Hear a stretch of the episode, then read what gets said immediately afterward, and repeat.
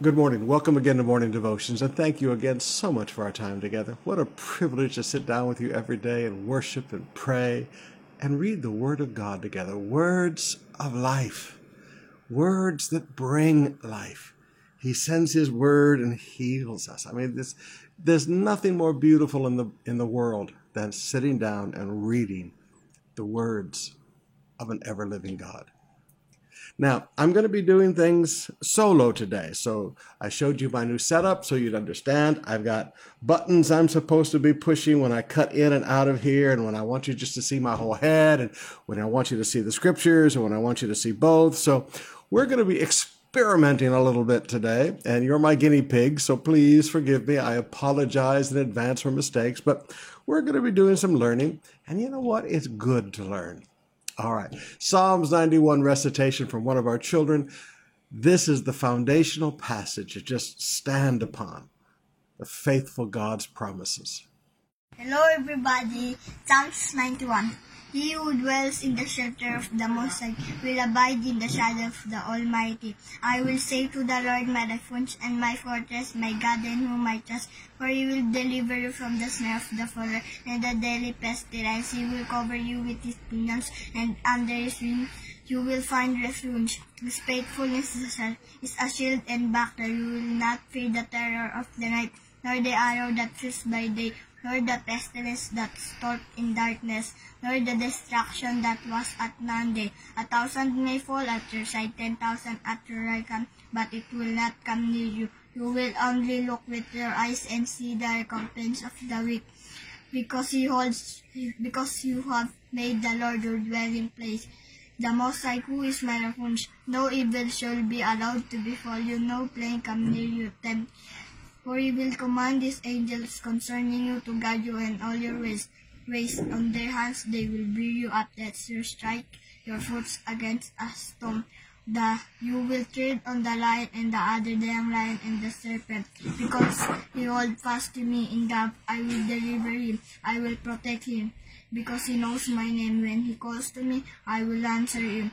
I will be with him in trouble. I will rescue him and honor him. With long life, I will satisfy him and show him my salvation. Amen. Psalms 91. As we go to prayer today, I want to talk to all of you about settling in now. I think a lot of our disappointment, because we've all walked this journey together, and a lot of our disappointment has been, all right, in two weeks we'll have a new announcement, and in two weeks, well, I, I mean, it's just, uh,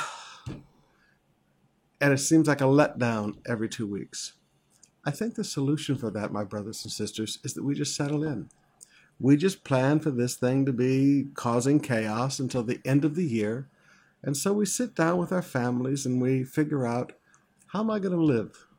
How am I going to live with this thing around me?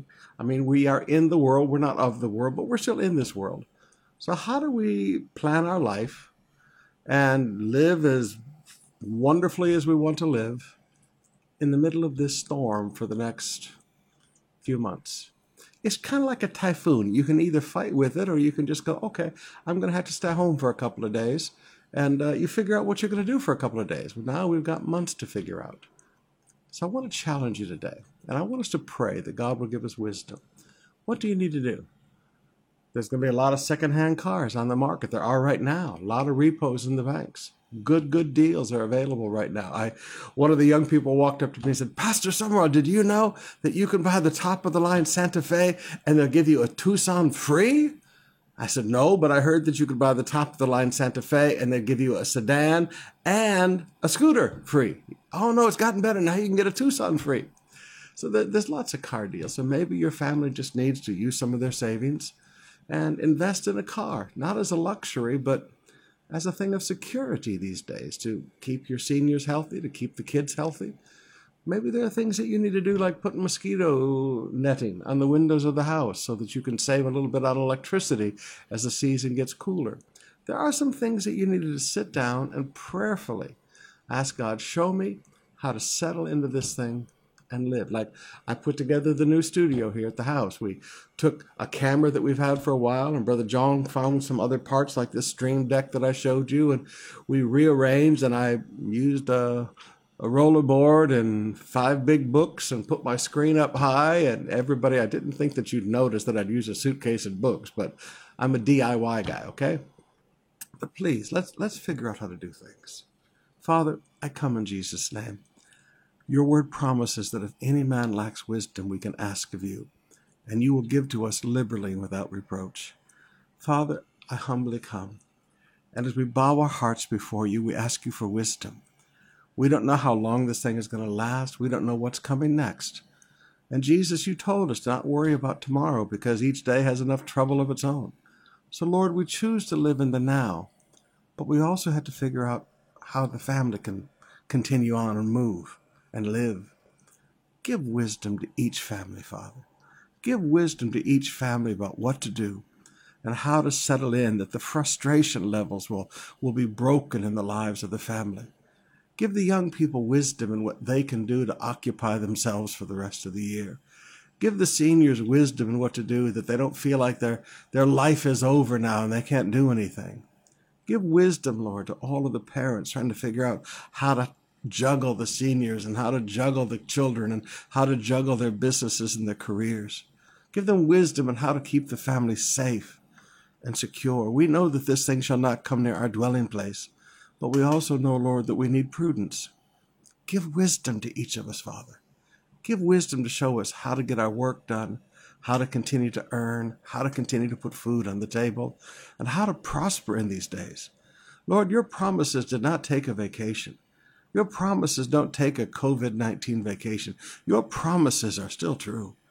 Let your promises be fulfilled in the lives of your people and show them how, Lord.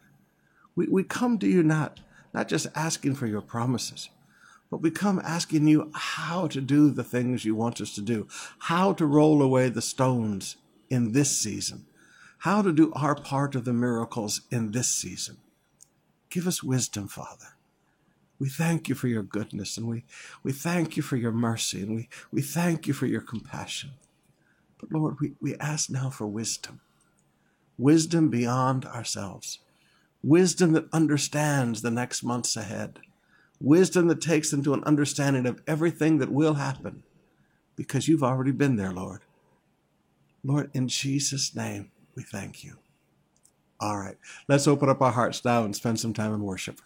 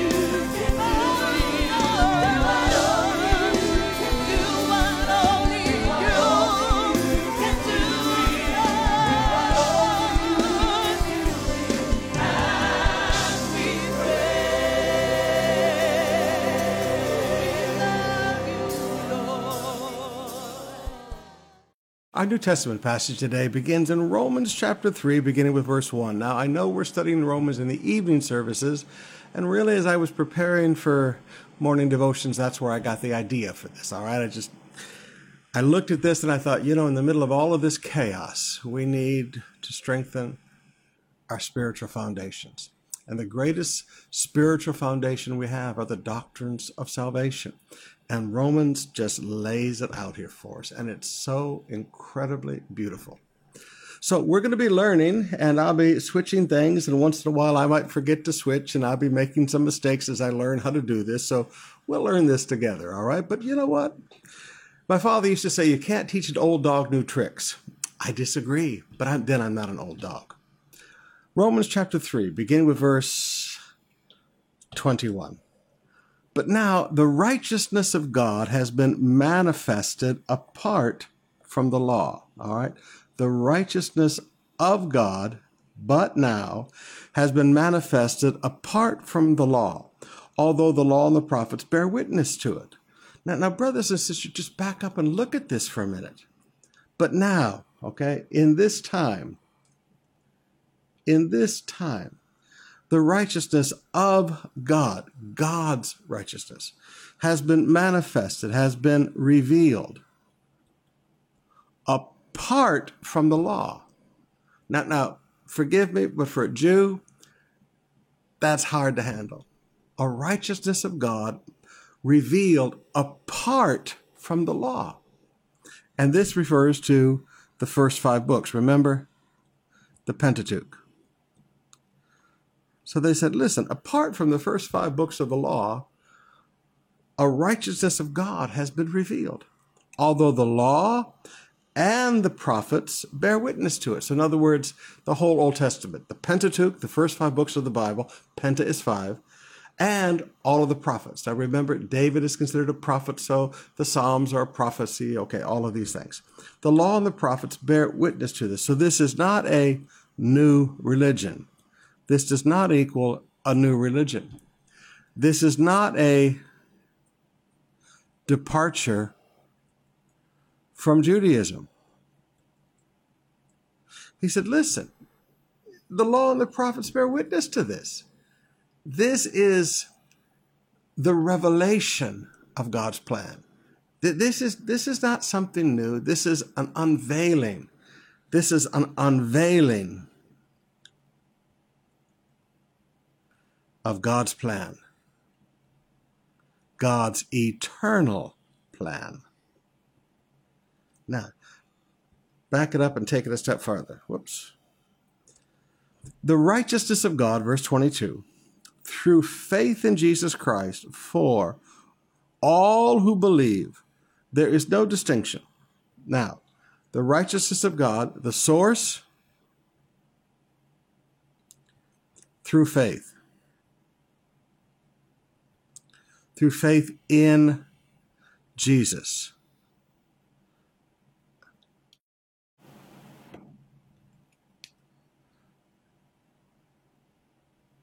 Not through faith in the law.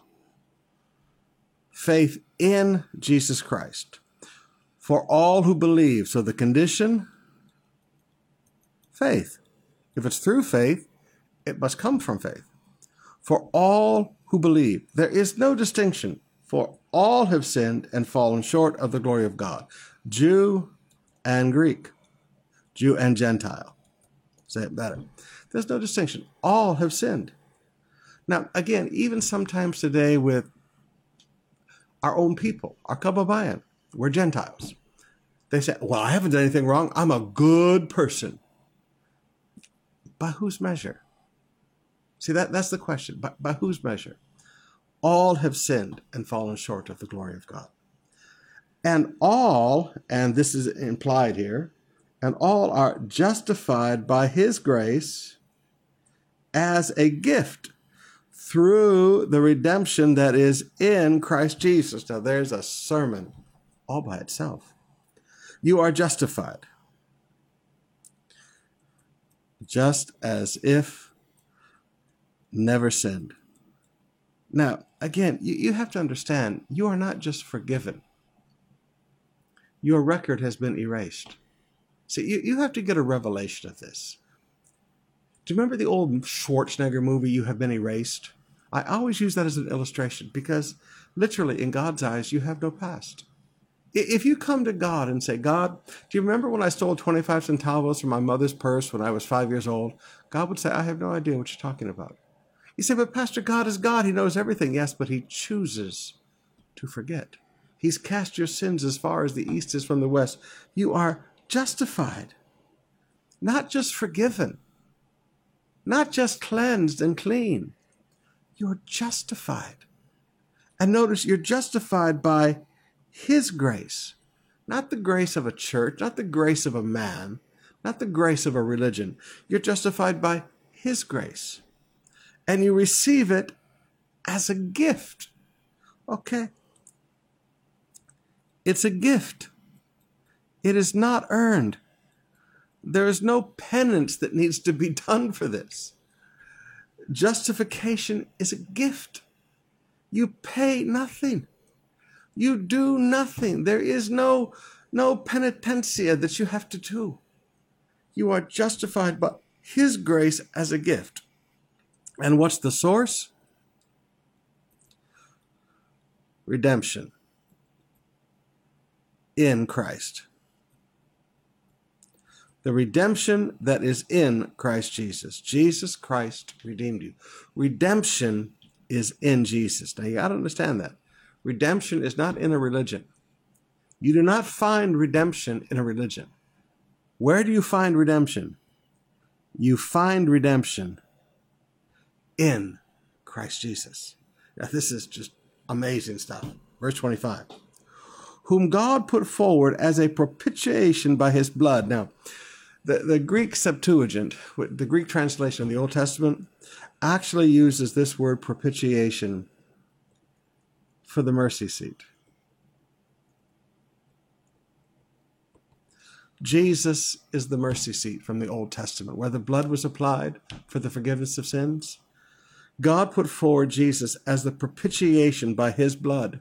Jesus, the mercy seat. By his blood, to be received by faith. We've already talked about that. The source is faith. This was to show God's righteousness, because in his divine forbearance, he passed over former sins. Okay? God was patient. In Jesus, in Jesus, all the sins from all the past were taken care of. God was very patient until the crucifixion and the resurrection. All of those sins from all of eternity past was placed on Jesus. God just said, "All right, I'm going to I'm going to be patient about this because there is a lamb slain from the foundation of the world. I know everything about this plan of salvation. I will just be patient until this is finished." It was to show his righteousness at the present time so that he might be just and the justifier of the one who has faith in Jesus Christ. See, God, just, he's a holy God, must punish sin. But he's also the justifier. he's a mercy God. He erases our sins.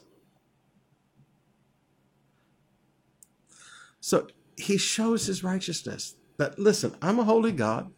This is what I expect. This is what I require. But I'm also a merciful God. I'm the justifier of the one who has faith in Jesus. So again, notice there is a condition on all this beautiful uh, justification. Then what becomes of our boasting? it's excluded. We, we can't brag that we have justified ourselves because we do the following 100 things right and we don't do the following 100 wrong things. We, we, we can't keep a, a scorecard, okay? What is our boasting? So there's no score, no score, no scorecard. It is excluded. By what kind of law? By the law of works? No, but by the law of faith. Now that the law of faith. See, there is a law that is even greater than the Old Testament law. And again, this would be very hard for the Jewish people in Paul's day to accept. But he said, it's not the law of works. He said, that law of works, there is something greater than the law of works, and that's the law of faith. Brothers and sisters, if it wasn't for salvation by faith, none of us would have our lives changed. We would all live in the guilt and shame of our sins. And Paul will get more and more into this as we go through the book of Romans. For we hold that one is justified by faith apart from the works of the law. You don't have to be circumcised. You don't have to obey 500,000 different things. You're justified by faith. Okay? Here's the great doctrine justification by faith. Or is God the God of the Jews only? Is he not the God of the Gentiles also? Yes, of the Gentiles also. Now, you remember, every time Paul talks like this, he made the Jews mad. Since God is one, he will justify the circumcised by faith and the uncircumcised through faith. Now, there's not a lot of difference there. But he tells the, the circumcised, only by faith in Jesus are you justified, not by works of the law. And he tells the uncircumcised, put your faith in Jesus, because that's where your justification comes from. Do we then overthrow the law by this faith? By no means. On the contrary, we uphold the law. Now, how can he say that? Go back to verse 21. He said, The law and the prophets bear witness of it. He says, So why do you think that we're throwing out the law? Now, now, brothers and sisters, you, you need to get a hold of this a little bit, okay? There are, are churches today that want to discard Genesis, Exodus, Leviticus, Numbers, and Deuteronomy. And really, they want to discard the entire Old Testament and just say, only read the New Testament. And there are some churches that go so far as to say, only read the epistles of Paul. Don't read the, the Gospels because Jesus was under the law. And it, it is such a misunderstanding of Scripture. Jesus said, I didn't come to abolish the law, I came to fulfill the law. And he did. The law and the prophets bear witness of this beautiful justification by faith. Now, Paul begins to prove that doctrine to them. Chapter 4, verse 1. What then shall we say was gained by Abraham, or our forefather, according to the flesh? For if Abraham was justified by works, he had something to boast about, but not before God. Now notice, our, our forefather Abraham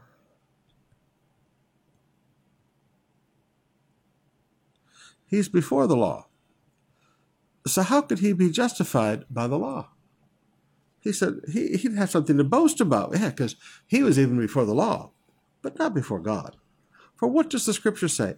Abraham believed God, and it was counted to him as righteousness. All right, so salvation, salvation by faith is the eternal truth.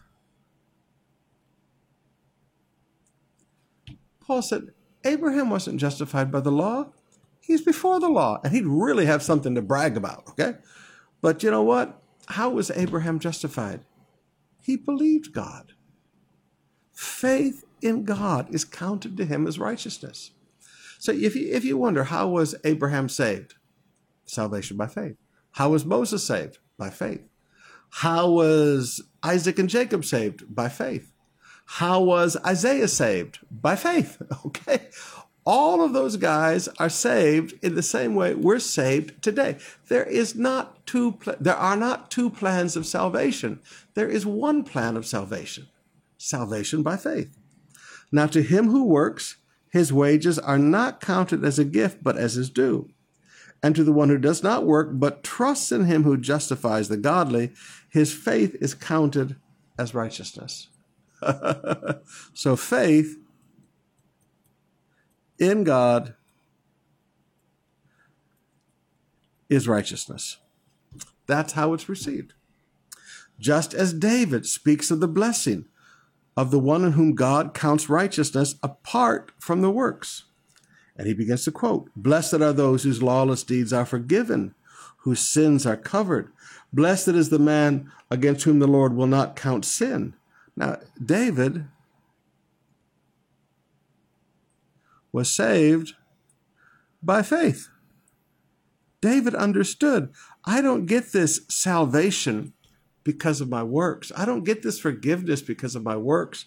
I get this forgiveness because of grace.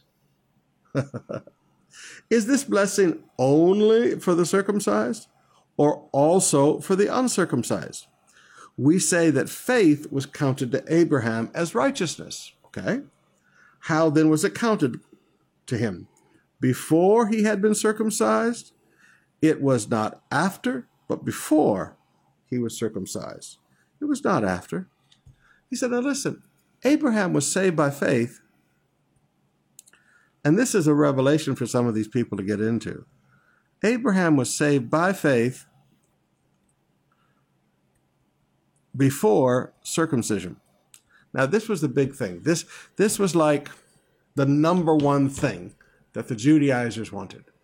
When a person became born again, they need to go to the back room and get tuli, okay? I mean, they need to get circumcised right now. That, that, is, that is necessary for salvation. He said, no, no, wait a minute was it counted to him before or after he was circumcised? Before. Okay. He received the sign of circumcision as a seal of righteousness that he had by faith while he was still uncircumcised. The purpose was to make him the father of all who believe without being circumcised, so that the unrighteousness would not be counted to them at all. She said, Now listen, the, the blessings of Abraham come to Jew and Gentile if they believe, if they have faith in Jesus. And to make him the father of the circumcised, who are not merely circumcised, but also walk in the footsteps of the faith that our father Abraham had before he was circumcised. So he said, Now listen, for, for the Jews, okay, there, there's something more here. He said, The Jews, you cannot just, not just circumcision, he said you have to have circumcision plus believe. Now, to the Gentiles, just believe. Now, look at the humor of that. The Jews kept saying, you had to have faith and be circumcised, faith in Jesus and be circumcised. And Paul said, no, no, no, no, it's the other way around. For the Gentiles, they just had to have faith. For you Jews, You've been circumcised. Now you need to add to your circumcision faith. So he just turns the whole thing around on him. All right, let's open up our hearts and spend some more time in worship.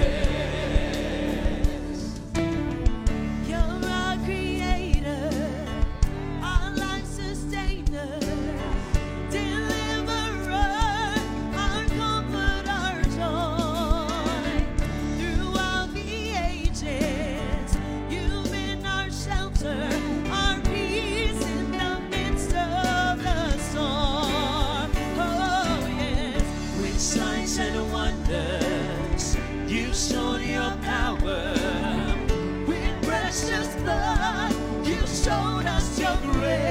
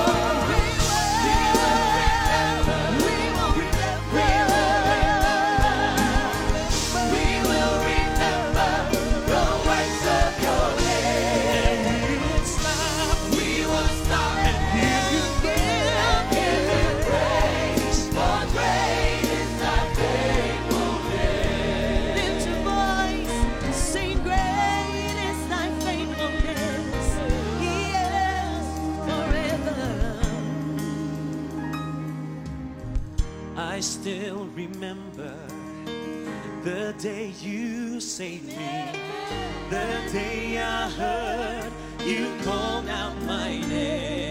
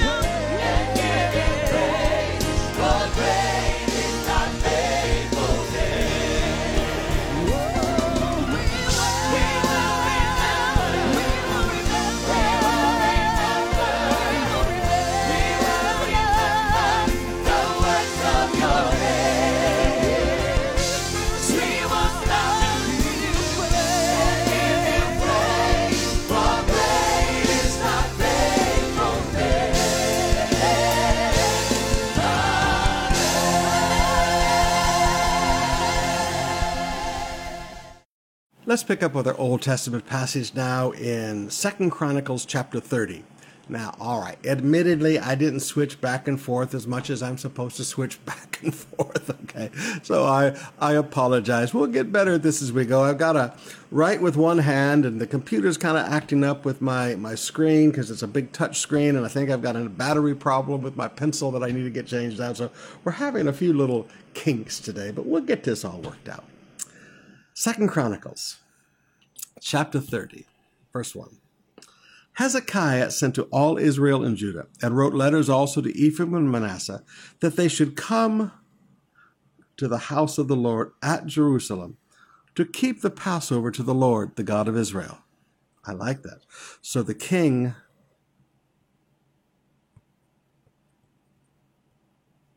leads the way. The king leads to God. Now, I like that. The leader uses his position to bring people to God. For the king and the princes and all the assembly in Jerusalem had taken counsel to keep the Passover in the second month. Now, that's not the month it's supposed to be kept in. For they could not keep it at that time because the priests had not consecrated themselves in sufficient number, nor had the people assembled in Jerusalem. So, all right, we, we see that Passover is postponed for two reasons. One, the priests had not consecrated themselves, and two, the people had not assembled in Jerusalem. Now, okay, the people assembled in Jerusalem, okay, but the priests had not consecrated themselves in sufficient number. Now, as we go through this passage, and we read did our reading yesterday, you'll notice how often spiritual leaders get in the way of a move of God because they don't take it seriously. And again, the priesthood did not take this seriously. And the plan seemed right to the king and all the assembly. So they decreed to make a proclamation throughout all Israel from Beersheba to Dan that the people should come and keep the Passover to the Lord, the God of Israel, at Jerusalem.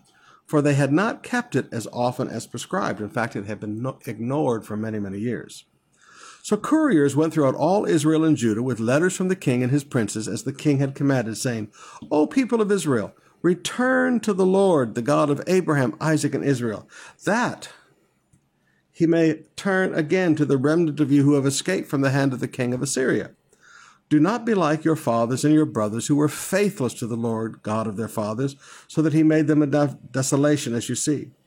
Do not be stiff necked as your fathers were, but yield yourself to the Lord and come to his sanctuary. In other words, go to church, which he had consecrated forever, and serve the Lord your God, that his fierce anger may turn away. Now, notice three things he asked of these people. Number one, yield. Number two, come to church. And number three, serve. Those are three things he asked of the people yield yourself, come to the temple, and serve.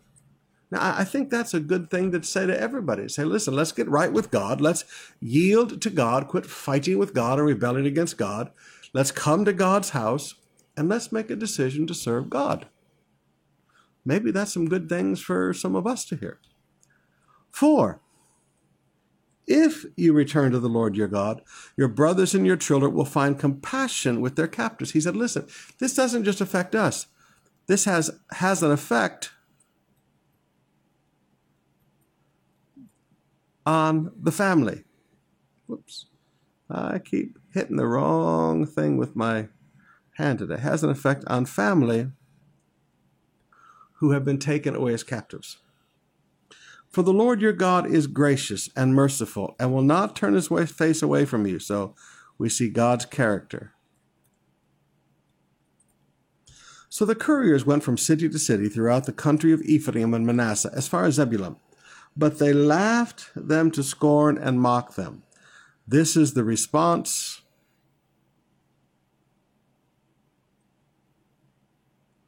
to a revival call.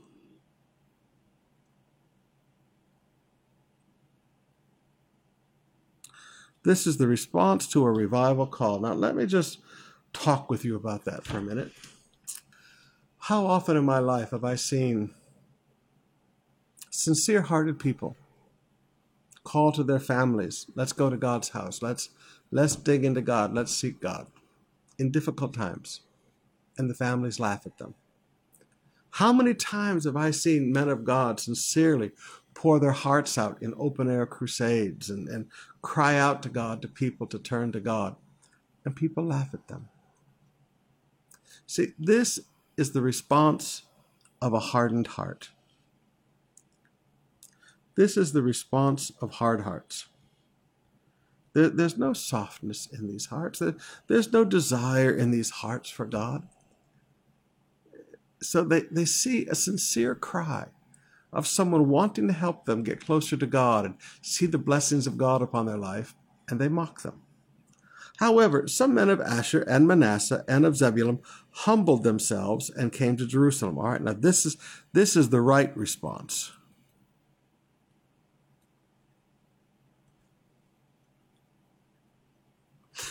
To humble themselves. The hand of God was also upon Judah to give them one heart to do what the king and the princes had commanded them by the word of the Lord. Now, let me just take this for a second. The hand of the Lord gave them one heart. People say, Pastor Summer, how do you know that this is something that God is really wanting the congregation to do? Well, one of the things I look for is has God's hand settled upon the people? Before I got ready, and we talked about rebuilding main campus for several years. But before we ever really started, I waited. I waited until I could see the hand of God upon people. As I listened to the people talk, I could see that the people had one heart to do this project. The people were in one heart and one mind to do this project. And that doesn't happen because of vision casting. I, I don't even believe in that concept. That didn't happen because of vision casting. It didn't happen because you you stand up and you you talk to people and you motivate people. Motivation is an emotion and disappears like a puff of smoke. What what really brings a congregation's heart together is when God hand God's hand rests upon them to do something. I look at the Crusades, not just the building project. I look at the Crusades. Pastor, how did you know that God wanted us as a church to go out and do these Crusades? I watched the people. I listened to the words and the hearts of the people. I could see that God's hand was upon them. Everybody had one mind to, to gather together and do this. Uh, this is, this is an incredible leadership principle that you've just got to get a hold of. And many people came together in Jerusalem to keep the Feast of Unleavened Bread in the second month. They set to work They set to work. They removed the altars that were in Jerusalem and all the altars burning incense they took and threw away. So the people cleaned up, cleaned out the demon, cleaned out demon altars.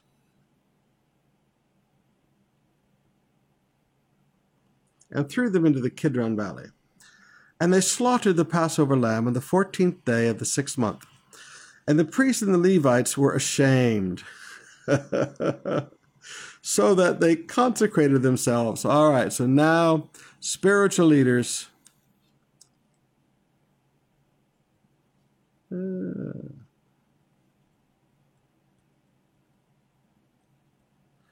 spiritual leaders are shamed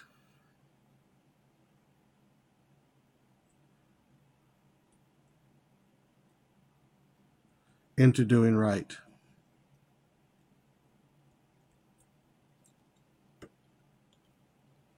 Having trouble with my pens today.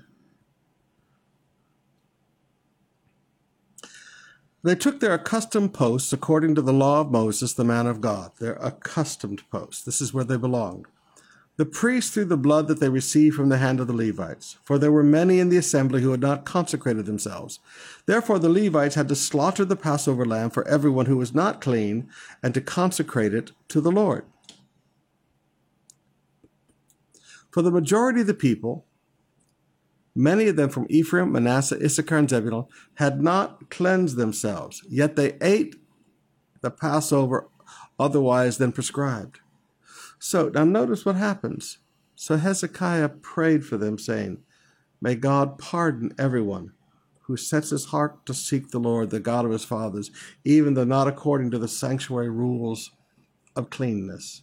Now, I want you to notice there are people who do right things in wrong ways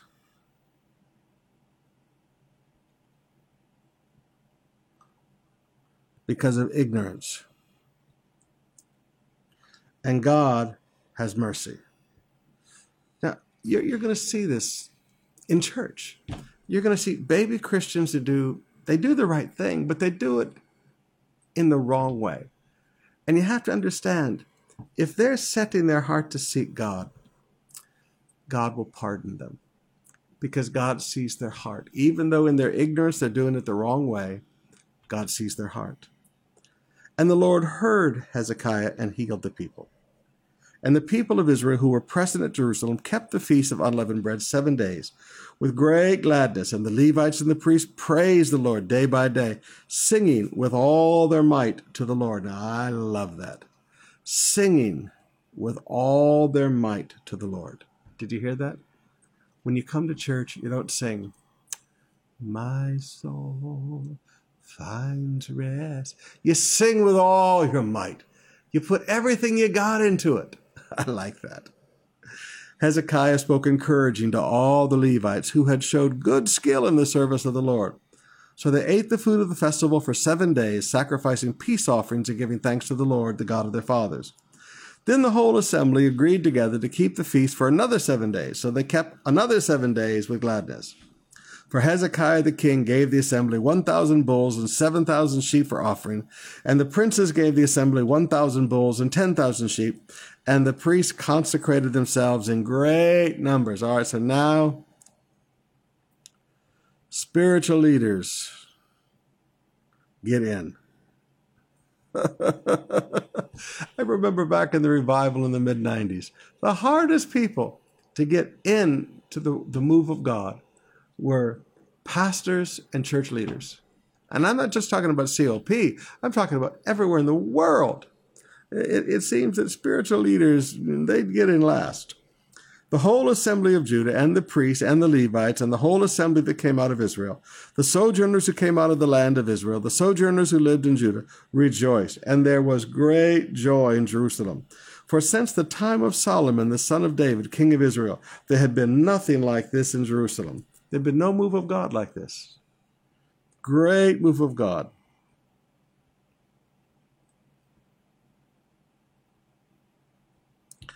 Then the priests and the Levites arose and blessed the people, and their voice was heard, and their prayer came to his holy habitation in heaven. All right. The priests and the Levites arose and blessed the people, and their prayer came to God's holy habitation in heaven. Pastors, we are to pray for God's people. Chapter 31, verse 1. Now, when all this was finished, all Israel who were present, went out to the cities of Judah and broke in pieces the pillars cut down, the Asherim broke down the high places, the altars throughout Judah and Benjamin, and Ephraim and Manasseh until they had destroyed them all. Then the people of Israel returned to their cities, every man to his own possession. Now, now what a beautiful truth there, brothers and sisters. The people showed the fruit of repentance.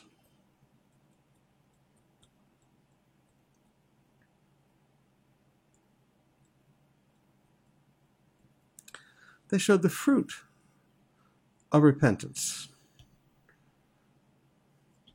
There was a change and they didn't have to be followed up by spiritual leaders to do this, they just went out and did it.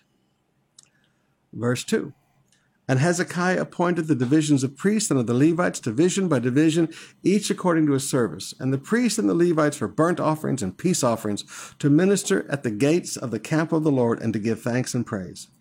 The contribution from the king of his own possession was for the burnt offering, the burnt offerings of the morning and evening, the burnt offerings for the Sabbath, the new moons, the appointed feasts, as is written in the law of the Lord.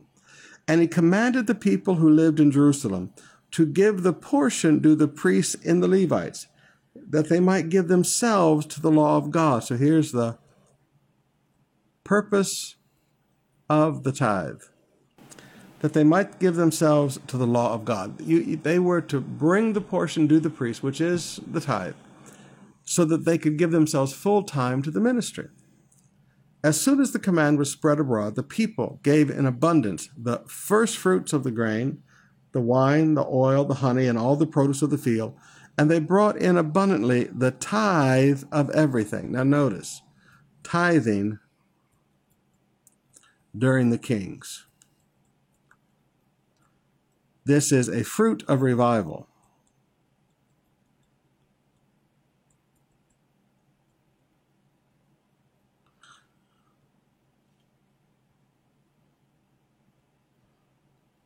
Ah! Well, we're having fun with the screen today. I think basically it's a problem with the pen. So today I will go find some 4A batteries and get this done.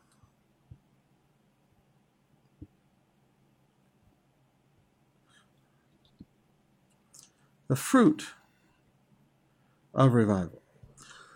And the people of Israel and Judah who lived in the cities of Judah also brought in the tithe of the cattle and the sheep, the tithe of the dedicated things that had been dedicated to the Lord their God, and laid them in heaps. And they began to pile up the heaps and finish them in the seventh month. When Hezekiah and the princes came and saw the heaps, they blessed the Lord and the people of Israel. And Hezekiah questioned the priests and the Levites about the heaps. Azariah, the chief priest, who was in the house of Zadok, answered, Since they began to bring the contributions to the house of the Lord, we have eaten and have enough and have plenty left. For the Lord has blessed this people, and so we have this large amount left.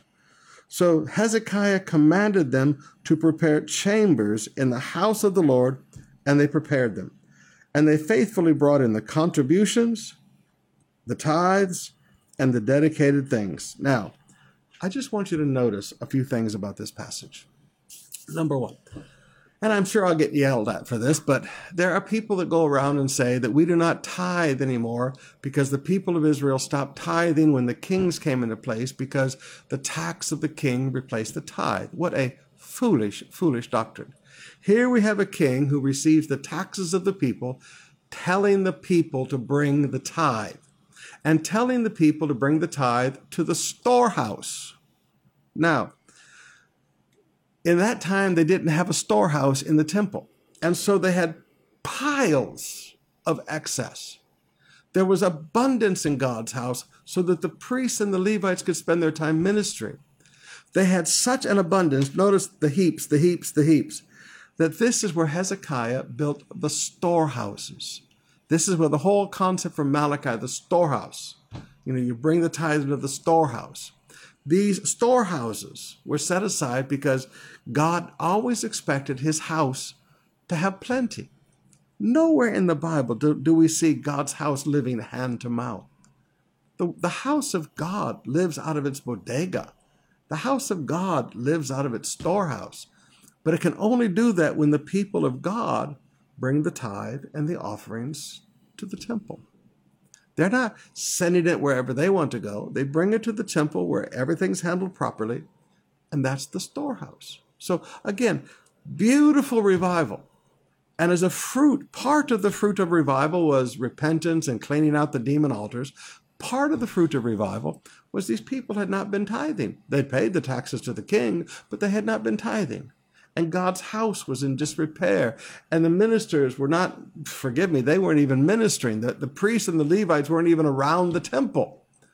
But once the heaps came in, once the tithe and the offerings began to come in, the spiritual leaders could spend their full time ministering unto the Lord and ministering unto God's people. So when you hear people say, oh, we don't tithe today because, you know, we, we pay government taxes, well, just understand how, how foolish that little doctrine is. All right, let's take a step farther. Uh, verse 13. While Jael, Azariah, Naha, Ashiel, Jerimoth, Jozabad, Eliel, Ishamachiah, Mahath, and Benaiah were overseers assisting Konahiah and Shimei his brother by the appointment of Hezekiah the king and Azariah the chief officer of the house of God. And Kor, the son of Imnah the Levite, keeper of the east gates, was over the freewill offerings to God, to apportion the contribution reserved for the Lord and the most holy offerings. Eden, Miniamin, Jeshua, Shemaiah, Amariah, and Shecaniah were faithfully assisting him in the cities of the priests to distribute the portions to their brothers, old and young alike, by division. So notice, all the tithe was brought to Jerusalem, and then from Jerusalem it was redistributed into the cities, into the cities of the Levites. But first it was brought to God's house. In the same way, we bring the tithe and the seed in, and then we take that money, and often, like right now, we're supporting some of the branch churches because they have no services. Verse 16, except those who enroll by genealogy, males from three years old and upwards, all who entered the house of the Lord as duty of each day required, for their service according to their offices and by divisions. Now, again, the ministry could function fully because the tithe and the contributions were brought. The enrollment of the priests was according to their fathers' houses, that of the Levites from twenty years old upwards was according to their offices by their divisions. They were enrolled with all their little children, their wives, their sons, their daughters, the whole assembly, for they were faithful in keeping themselves holy. Now, that's the responsibility of spiritual leaders.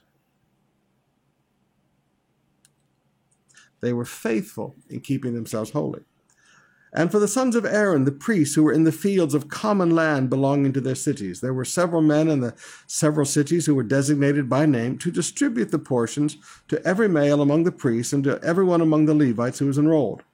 Thus Hezekiah did throughout all Judah. He did what was right and faithful before the Lord his God.